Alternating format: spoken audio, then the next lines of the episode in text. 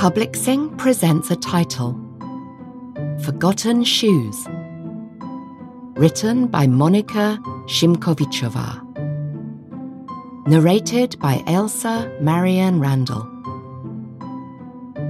1. Melania stepped off the train and her heartbeat sped up. For a moment, she stood on the platform, looking around helplessly. It was already dark, and everyone was in a hurry to get somewhere. Almost everyone was waiting for someone. The sight of people hugging brought a subtle smile to her face. She could see the joy of reunion everywhere she looked. Some people were literally whooping, and girls were happily falling into the arms of young men who were finally coming home. Nobody was waiting to greet her. It was in this moment she realized she was utterly alone in this world. She'd spent five years overseas, where she managed to escape the war. Her brothers had taken care of that. They wanted to protect their sister from the terrible hell of war, and used an opportunity when it presented itself. She was barely 15 then, carrying a small bag with a handful of family jewellery, which they'd hastily collected before they were forced to leave, and a piece of paper with an address in her hand. They all believed their family friends would be waiting for her over there.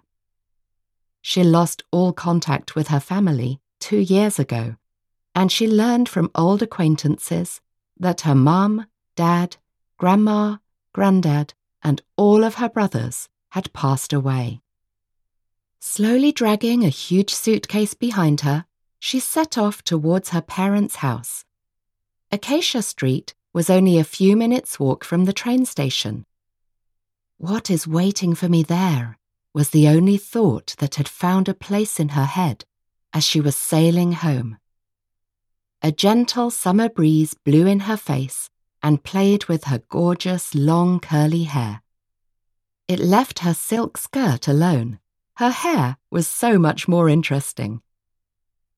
Almost all of the street lamps were broken. The city was destroyed in many places, just as she feared it would be. And that only made her afraid their house would no longer be standing where it should be. As she was walking down Sunshine Street, the moon lit her way, and there were even a few working lamps here and there. But as soon as she turned onto Acacia Street, the moon hid behind the clouds, and there were no lamps to be seen anywhere. She struck a match and counted her steps. When she was younger, it would take her exactly 52 steps. It was only 33 now. The little gate was ajar, and she took a cautious step into the garden. She almost stabbed her eye out on a burnt, leaning pear tree. There was no need to look for a key that used to be hidden under a flat white stone. The door was unlocked. Carefully, she pressed the door handle and it greeted her with a loud creak. She tried to remember where to find some candles and immediately thought of the workroom. There had to be loads. It would surely take some time before she arranged electricity back in the house. Slow and vigilant, holding onto the sides of the walls, she entered the workroom. She knew her father would always put candles on a shelf by the door, right next to a massive carved wardrobe that had been in their family for generations and always hid the greatest treasures. To her father, it was expensive quality leather, reliable darning needles and thread he would have sent from the other side of the world. She did find a few candles on the shelf, and so she gradually lit up the whole house. It was in a wretched state, but she decided to put everything in order in the morning. When she made her bed on a wooden chest in the kitchen and lay down, exhausted from the long journey, she heard a soft meow. She was startled at first, but then she held the candle lamp in front of her face, and looked around the room. Eventually, she discovered a litter of kittens in a basket in the corner behind the door. Pleased that she was no longer completely alone in the house, she stood up and slowly came closer to them. A couple of shining eyes were measuring her up, and Melania knew right there that their company would be the nicest she could ever imagine in such sad times. A few days went by, and the house in the middle of Acacia Street was slowly waking up from a bleak, sorrowful sleep. Candles were soon replaced by kerosene lamps Melania found around the house. But it didn't take too long before the first light bulbs lit up the house. Day by day, new cats and kittens appeared. They must have sensed a creature who could take care of them. After all, they had been taking care of her house before she came back. Nobody would dare to step into the house during the day, let alone at night, because at night the roof was covered in cats, a sight so terrifying no person would even dare look into the house. People were pretty alarmed in those times. The war was over, and a period of strange melancholy took its place. As if everyone needed to convince themselves there really was peace and there were no bombs falling over their heads. They started creating things of beauty again. Women would embroider, bob, weave, and knit. Men would carve toys out of wood and create various fantastic objects to bring joy to others. And every pretty thing slowly created with love would remind them that finally they lived in peaceful times. A blossoming period started. Old craft workshops reopened. The carpenters started making food chests again and began decorating them with gorgeous ornaments. Chests were usually put in closets before, but these new types were so beautiful, people would keep them in their rooms. They wanted to feel the joy their beauty brought them all the time. Suddenly, Melania regretted not listening to her father when he wanted her to continue the family tradition and learn to sew shoes. She had only very little experience with this craft. She had observed a couple of things from her father and her brothers, but she didn't have the courage to sew a good pair of shoes. Yet she decided to face this problem from a different angle. I'm going to repair shoes, she called out one morning. And her cats replied with an affirmative meowing. They were nodding their heads, wagging their tails, and winking. Melania ran into the recently cleaned workroom and tried fixing a few pairs of shoes she found lying on the shelf by the door. After returning home, she found them covered in dust. Though not long before that, they had notes with names on them. She carefully dusted them off. She realized very quickly that most of their previous owners were not counting on getting their fixed shoes back after so many years, and so she threw away the notes. The first pair to go through her skilful hands was a pair of blue children's shoes. She repaired the soles, but didn't know what to do with the ragged tips. So, the next day, she purchased some leather dyes and dove into work with great determination and fervour.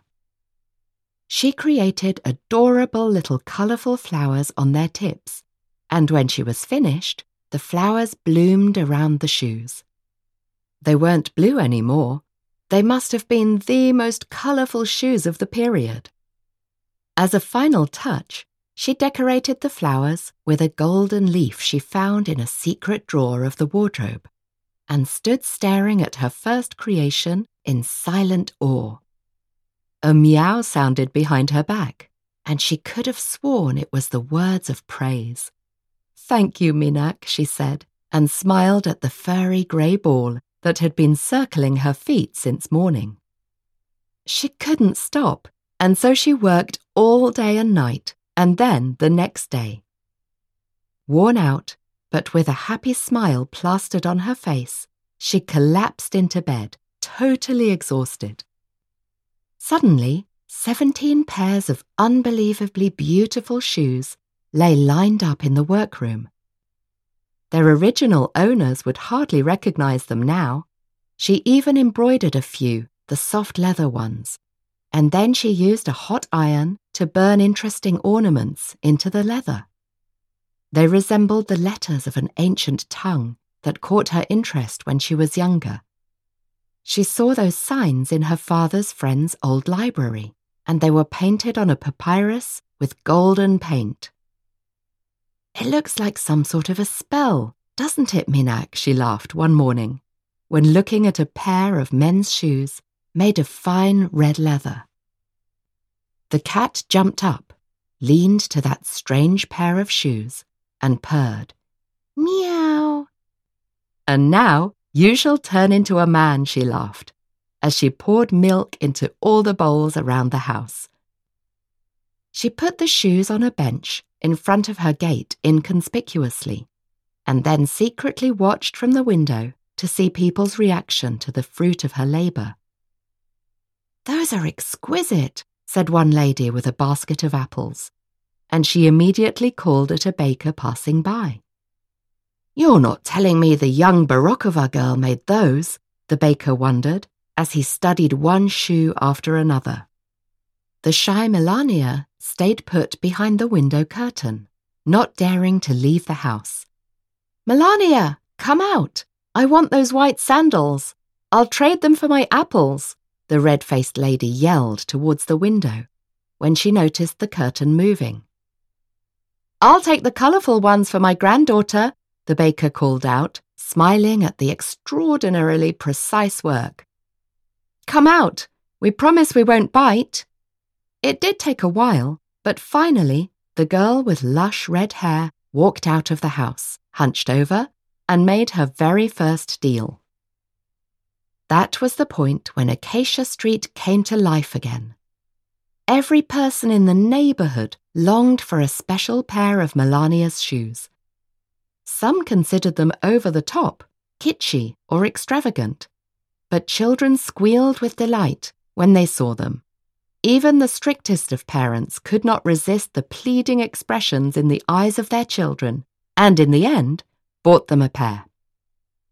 When people understood the girl could not make them, but could restore shoes in the most beautiful way and change them into a completely new pair in the process, they started bringing bags full of old shoes.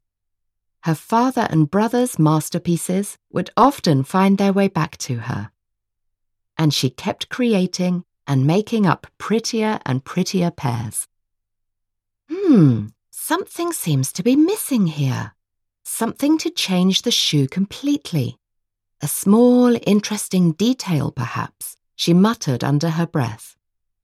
Meow! Sew on those buttons! Someone sounded behind her back, and she didn't hesitate for a second. She cut two golden grape shaped buttons off a blouse, and in a minute, the most unbelievable gems lay on the table in front of her. Only then did she stop to think whether the meow was some sort of an impulse coming from her head, or if she could really understand cats now. I think I can't sell these, she said, and smoothed the wine coloured shoes that now had small golden buttons in the shape of grapes on their sides. But the owner of a nearby wine cellar convinced her to sell them to his wife. She used the money to buy so much material to work with. She didn't regret the deal one bit. And if she really wanted to keep a pair for herself, she still had those golden grape shaped buttons on the sleeves of her blouse. She got perfectly used to never leaving the house anymore. Her customers brought over anything she needed. She was happy her milkman had many children, and thanks to that, she always had enough milk and cream for her little companions. She loved her work and would always remember her father, grandfather, great grandfather, and her three brothers. You would be so proud of me, she thought, as she stabbed her awl into the wooden desk one night, and then lowered her head and fell asleep, still sitting there. As time passed, Melania's eyesight got worse and her back more crooked. She would spend days and nights only talking to her cats. There were at least 50 of them running around the house now. Even though she got better at her job day by day, and her shoes, which people called gems, were even prettier, she could no longer manage to satisfy everyone interested in buying them. Though her ideas were amazing and her imagination had no bounds, she couldn't work for long periods of time anymore. Her eyes and her hands hurt, and most of all, her back pained her because she spent most of her life hunched up at her low desk. Little by little, people's standard of living rose, shops flourished, and shelves in footwear stores began filling with a variety of modern shoes at low prices. A customer would come to pay Melania a visit only from time to time. It did not stop her from continuing to work, though. She never left the home during the day, but at night time she dragged a little push cart around town. And when she found thrown out shoes near the garbage bins or the dump, she would immediately store them in a bag and bring them home on her cart. The sound of her wooden cart wheels was joyful and extremely comforting to her then. The happiest moments came whenever she discovered one of the shoes that originally came from their family workroom. They were different from those made by machines. When working with shoes made by her loved ones, she didn't hesitate to use tiny pieces of their family jewelry it probably wouldn't even cross anyone's mind that there'd be a real diamond or emerald set in the center of an embroidered ornament. People thought it was just an ordinary but pretty piece of glass. Melania did not have a care for such matters. She didn't consider the real value of the ornaments she used to make her shoes better. If she needed a green gem to finish off the effect of a new pair of shoes, she would just put an emerald in.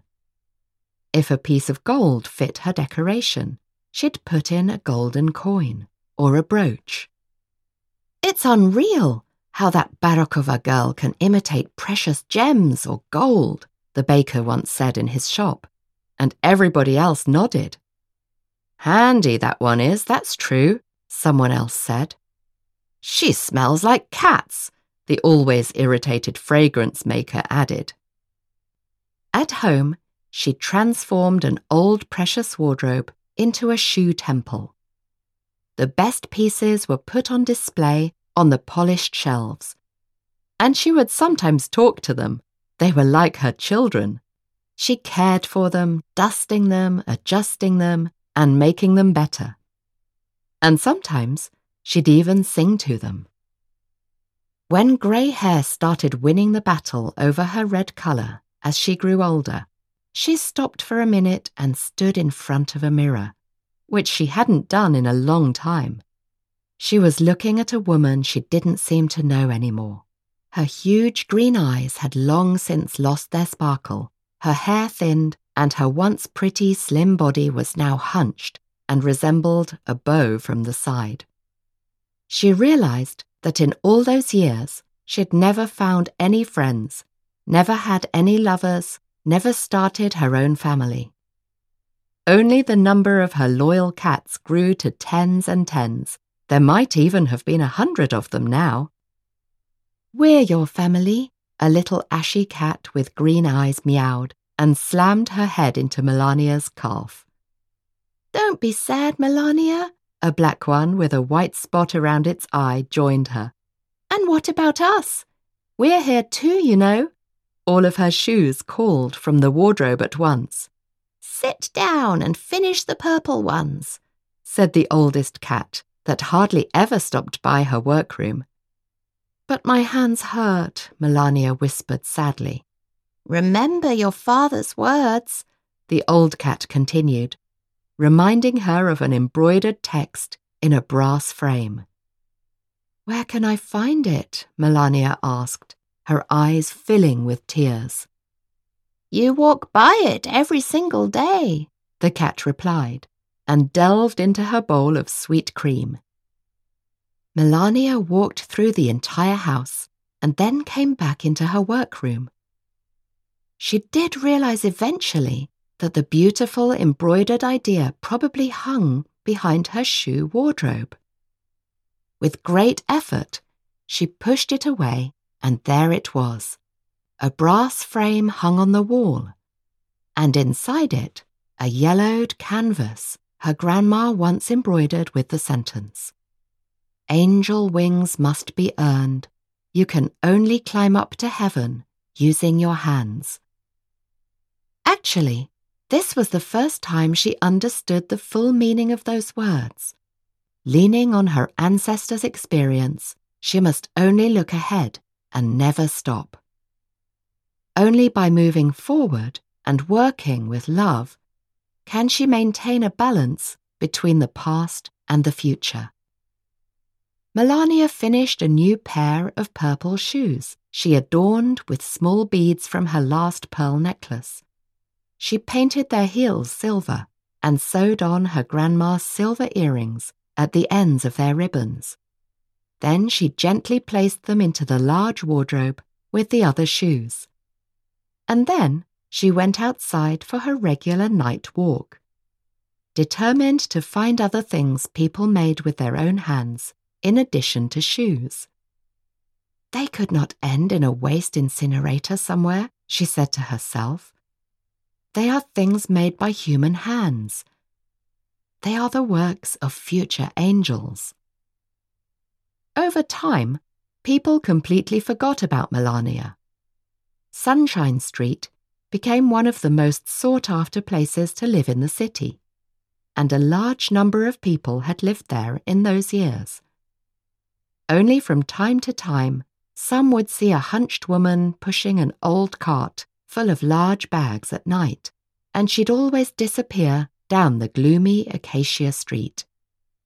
There she goes, dragging that junk again, the old businessman snorted when looking outside the window. That house of hers is going to crumble under the weight of all that junk one day, his wife remarked. Who is that old witch, anyway? A young boy asked his father, cackling. I don't know, but they all call her the Gatherer, his father muttered, and closed the window.